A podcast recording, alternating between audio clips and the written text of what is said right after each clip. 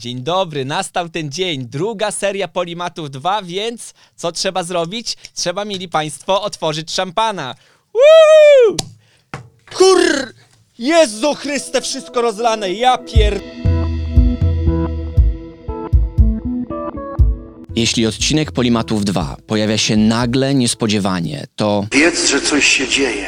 dzieje się. Faktycznie. Koronawirus o nazwie SARS-CoV-2, wywołujący chorobę COVID-19, rozprzestrzenia się na całym świecie szybciej niż ebola, świńska grypa i książki Blanki Lipińskiej. Sytuacja jest poważna, ale mimo to wielu ją lekceważy. Zwłaszcza młodsi sugerują, że nie ma się czego bać. Ludzie panikują, przecież to jest kolejna grypa, nic nam nie grozi, nie? Na pewno? Czy rzeczywiście młodsze osoby przechodzą bez większych problemów chorobę wywołaną koronawirusem? Czy nie muszą przejmować się tą całą pandemią? A może wręcz przeciwnie? I niebezpieczeństwo jest większe niż sądzimy. Zanim odpowiemy na te pytania, sprawdzimy, co słychać u mojego kuzyna, Łatka, który w ankiecie podsumowującej pierwszą serię Polimatów 2 był jednym z dwóch ulubionych segmentów tego programu. Ładeczku drogi, do jakiego przemyślenia dzisiaj nas zmusisz? Przed wami Ładek i jego wołekło zmyślanie. Nigdy w dziejach świata ludzie nie byli bardziej zadowoleni, gdy słyszą teraz diagnozę, że to na co chorują to regularna grypa. Coś w tym jest. Za to największą liczbę waszych pozytywnych głosów zdobył wujek, dlatego postanowiłem zakontraktować go na drugą serię. Przed wami zagadka wujka Radka. Proszę Państwa, sprawa poważna, więc pytanie poważne.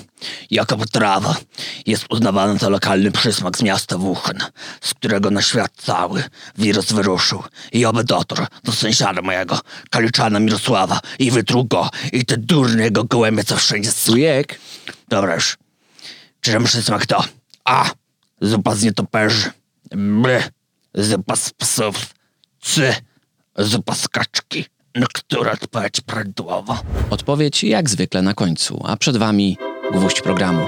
Tematem młodszych osób w obliczu koronawirusa zainteresowałem się po tym, gdy przeczytałem ciekawy artykuł o grupie młodych ludzi, którzy odkupują bilety lotnicze od starszych. Dlaczego to robią, zapytacie? Hm, bo starsi są zdesperowani, boją się lecieć, więc odsprzedają wcześniej zarezerwowane bilety po okazyjnych cenach. Gdy zapytano jedną ze studentek, czy nie boi się tak teraz latać, odpowiedziała, że to lepsze niż siedzenie w domu i zamartwianie się. Proszę bardzo, wrócimy do ciebie, kochana. W dalszej części artykułu inna dziewczyna oznajmiła, że ten wirus to nic wielkiego, bo jeśli ona umrze, to umrze. Pff, No trudno odmówić jej żelaznej logiki. Myślę, że tak trzeba żyć. No, w jej przypadku z takim nastawieniem to pewnie nie będzie zbyt długie życie, ale okej. Do tego typu postaw ludzi młodszych dołożyć musimy wieści od paru przedstawicieli mojej ulubionej grupy społecznej, czyli zawodowych celebrytów. Nie będę tych delikwentów wymieniał z nazwisk, bo nie chcę im dawać satysfakcji, że ktoś w ogóle o nich mówi,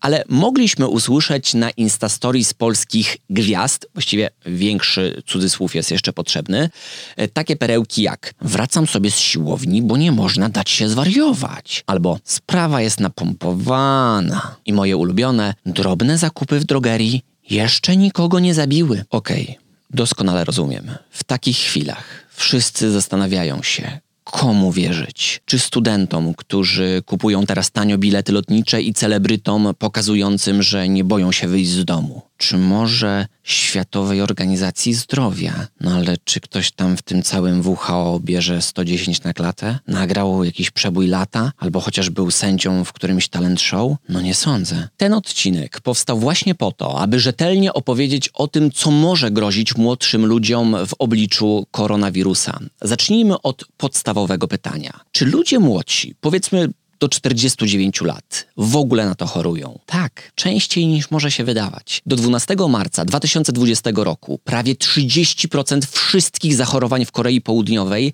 zanotowano u ludzi od 20 do 29 roku życia. 30%. Natomiast jeśli dodamy do siebie wszystkie przypadki od noworodków do 49-latków, to okaże się, że w Korei to łącznie 60% wszystkich chorych. A mówi się, że COVID-19 to choroba starszych osób. Sposób, prawda? Nie można zawsze wierzyć w to, co się mówi, bo niektórzy twierdzą, że M jak miłość to dobry serial. Natomiast gdy popatrzymy na liczbę chorych w Europie, to okaże się, że zdiagnozowanych przypadków koronawirusa u młodszych jest mniej niż w Korei. Dlaczego? Zdaniem fińskiej specjalistki, docent Jeni Syrienen, jest tak tylko dlatego, że na naszym kontynencie rzadziej wykonuje się młodszym testy na obecność wirusa. Gdy w środkowej Finlandii zaczęto rutynowo diagnozować także osoby poniżej 19 roku życia, to okazało się, że jest wśród nich naprawdę wielu zarażonych. To, że z różnych przyczyn nie robi się testów młodszym, to nie znaczy, że nie noszą w sobie SARS-CoV-2. Tak samo, drogi rodzicu, to, że nie wiesz o tym, że twoje dziecko popala jointy i popija piwko na szkolnej dyskotece, to nie znaczy, że coś takiego nie może się dziać. To prowadzi nas do kolejnego pytania. Czy coś niebezpiecznego grozi tym młodym, gniewnym i zarażonym? W większości przypadków raczej nie.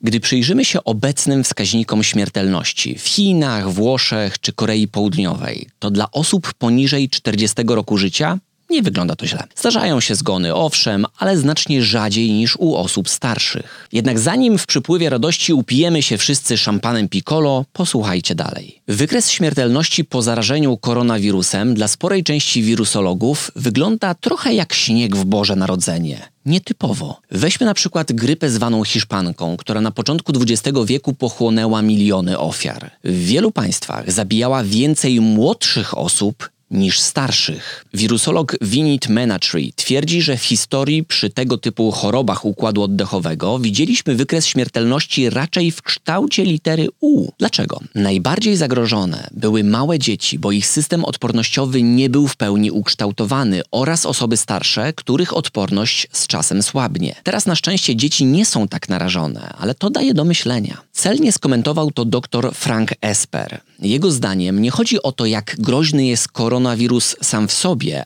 ale o jego interakcję z tym, co spotka w naszym organizmie. Jeśli natknie się tam na jakiś problem, na przykład powiedzmy nadciśnienie tętnicze, to nagle staje się dużo bardziej niebezpieczny. To tłumaczy nam niską śmiertelność dzieci, bo siedmiolatki raczej rzadko narzekają na nadciśnienie, współczesną młodzież i to, że kiedyś to były dżinsy, a nie taki chiński szajs jak teraz. Nie zawsze więc chodzi o wiek potencjalnych ofiar. Ważny jest aktualny stan ich organizmów. Oczywiście osoby młodsze mają o wiele większą szansę na bycie w dobrej formie, ale nie jest tak zawsze. Kilka dni temu do szpitala trafił 21-letni młody i wysportowany piłkarz Francisco Garcia. Był trenerem młodzieżowej drużyny Atletico Portada Alta. Czysto teoretycznie okaz zdrowia. Jednak w czasie badania okazało się, że cierpi na niewykrytą wcześniej formę białaczki. Koronawirus zaatakował więc organizm, który po cichu drenowany był przez nowotwór. Po paru dniach w szpitalu Garcia zmarł. To jeszcze nie wszystko. Z relacji włoskich lekarzy wiemy, że gdy ty teraz oglądasz ten odcinek, w Mediolanie czy w Bergamo pod aparaturą podtrzymującą życie leżą osoby poniżej czterdziestki. Częsta wspólna cecha tych przypadków? Ich organizmy nie znajdowały się w dobrym stanie przed tym, gdy zaatakował je wirus. Badacze z Uniwersytetu Medycznego w Teksasie nazywają to ładnie rozregulowaniem. Co to oznacza w praktyce? Osoby, które cierpią na choroby układu krwionośnego, oddechowego, mają cukrzycę czy nowotwory, są kilkukrotnie bardziej narażone na śmierć lub trwałe pogorszenie zdrowia w wyniku COVID-19. Niektóre źródła sugerują nawet, że podobnie może być z nałogowymi palaczami czy osobami, których miejsce pracy źle działa na ich układ oddechowy, jak na przykład dzieje się to u górników. Do tego wszystkiego nadal nie wiemy, jaki wpływ może mieć wirus na zdrowie pacjentów, którzy nawet już go zwalczyli. Pojawiają się dobrze opisane przypadki długotrwałego uszkodzenia płuc. Dr Owen Tsang ze szpitala w Hongkongu twierdzi, że paru jego wyzdrowiałych pacjentów ma obecnie problem ze złapaniem oddechu po na przykład bardziej intensywnym spacerze. Mamy też niepokojące sygnały o przewlekłym zaburzeniu pracy nerek czy wątroby. Nadal uważasz, że sprawa jest napompowana polski celebryto? Dlaczego o tym wszystkim mówię? Nie dlatego, by straszyć, bo bez straszenia wirus w niektórych przypadkach może być śmiertelnie groźny. Także nie dlatego, by uspokajać, bo jasne jest, że szansa, by coś strasznego stało się młodemu organizmowi, owszem istnieje, ale jest naprawdę mała. Mówię o tym dlatego, bo nie możemy popełnić jednego zasadniczego błędu. To przez niego armie przegrywały bitwy, imperia upadały, a polska reprezentacja piłkarska była pokonywana przez takie potęgi futbolowego świata jak Gruzja, Łotwa czy Armenia. Chodzi o lekceważenie przeciwnika. Znajdujemy się aktualnie w stanie wojny. Naszego wroga jeszcze dobrze nie znamy. Wiemy, że jest obecnie dużo groźniejszy od naszych stałych przeciwników, grypy czy przeziębienia. Od kilkudziesięciu lat badamy jego kuzynów, inne koronawirusy. Jednak potrzebujemy więcej czasu, aby zrozumieć naturę tego konkretnego. Zwłaszcza, gdy mowa jest o młodych i zdrowych pacjentach. Jako społeczeństwo dysponujemy tylko jedną bronią, o której niedawno mówił dyrektor generalny WHO. To zerwanie łańcuchów transmisji koronawirusa, a mówiąc po ludzku, izolowanie zdrowych od chorych. Gdy dołożymy do tego przestrzeganie zasad higieny, to mamy szansę. Bez tego raczej przegramy i niepotrzebnie umrze wiele istnień. Do niedawna oblewałem się zimnym potem i zalewała mnie krew, gdy na przykład cała łyżka wpadała mi do zupy. Nienawidziłem tego całym sercem.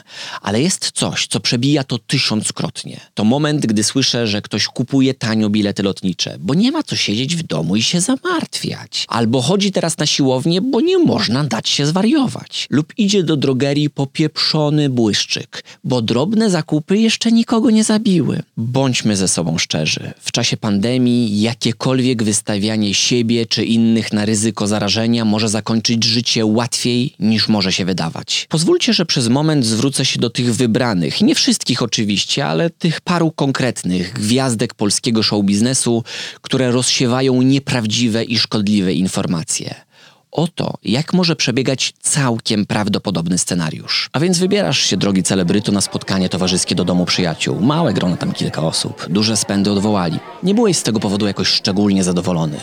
Miał być event nowych kosmetyków, torbę z próbkami miałeś dostać przy wyjściu, a teraz sam sobie musisz kupić odżywki do włosów, jak jakieś zwierzę. No ale panika, sprawa napompowana, co zrobisz?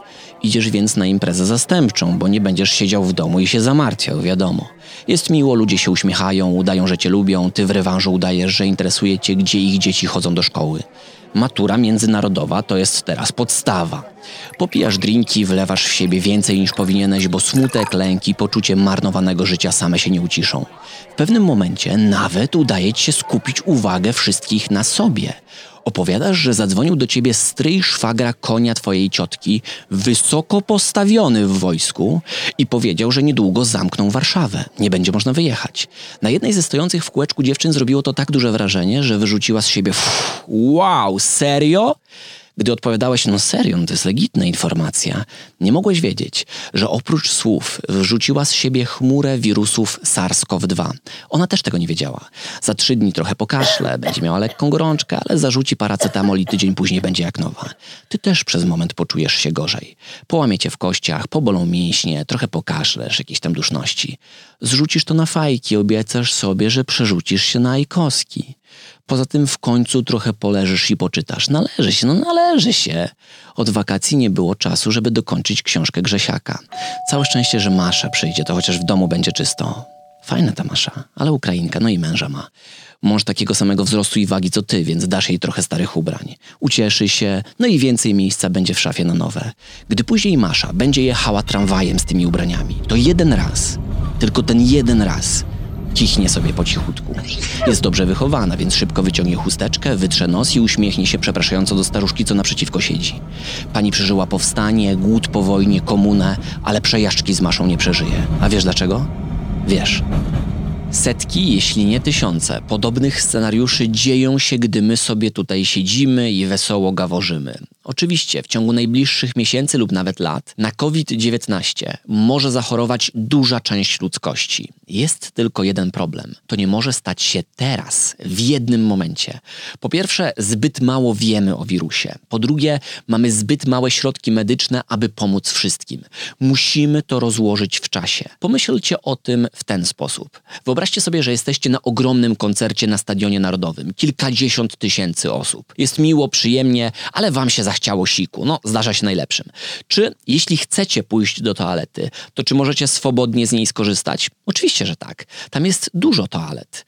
Jeśli jednak wszyscy będą chcieli z nich skorzystać w jednym momencie, to nastąpi katastrofa. No i główny wykonawca się trochę zdziwi. Ja wiem, moi młodzi widzowie, że są takie momenty, gdy warto w życiu odpuścić, nie przejmować się sprawami. Ja też mam e, bluzę mojego ulubionego słowackiego zespołu, e, na której wyraźnie jest napisane JBMNT, co na polski możemy tłumaczyć jako lekceważa określone stany i sytuacje. E, Zakładam ją na przykład, gdy ktoś mówi: Ty wiesz, że oni na Instagramie chyba przez pomyłkę jakoś, ja nie wiem, pokazali twarz tej swojej córeczki ślicznej. Ty to widziałeś? Ludzie, ja nie lubię oglądać zdjęć dzieci moich przyjaciół. To obcych będę oglądał? Dajcie im spokój. Pandemia COVID-19 nie jest do końca dobrym momentem na zakładanie tej bluzy.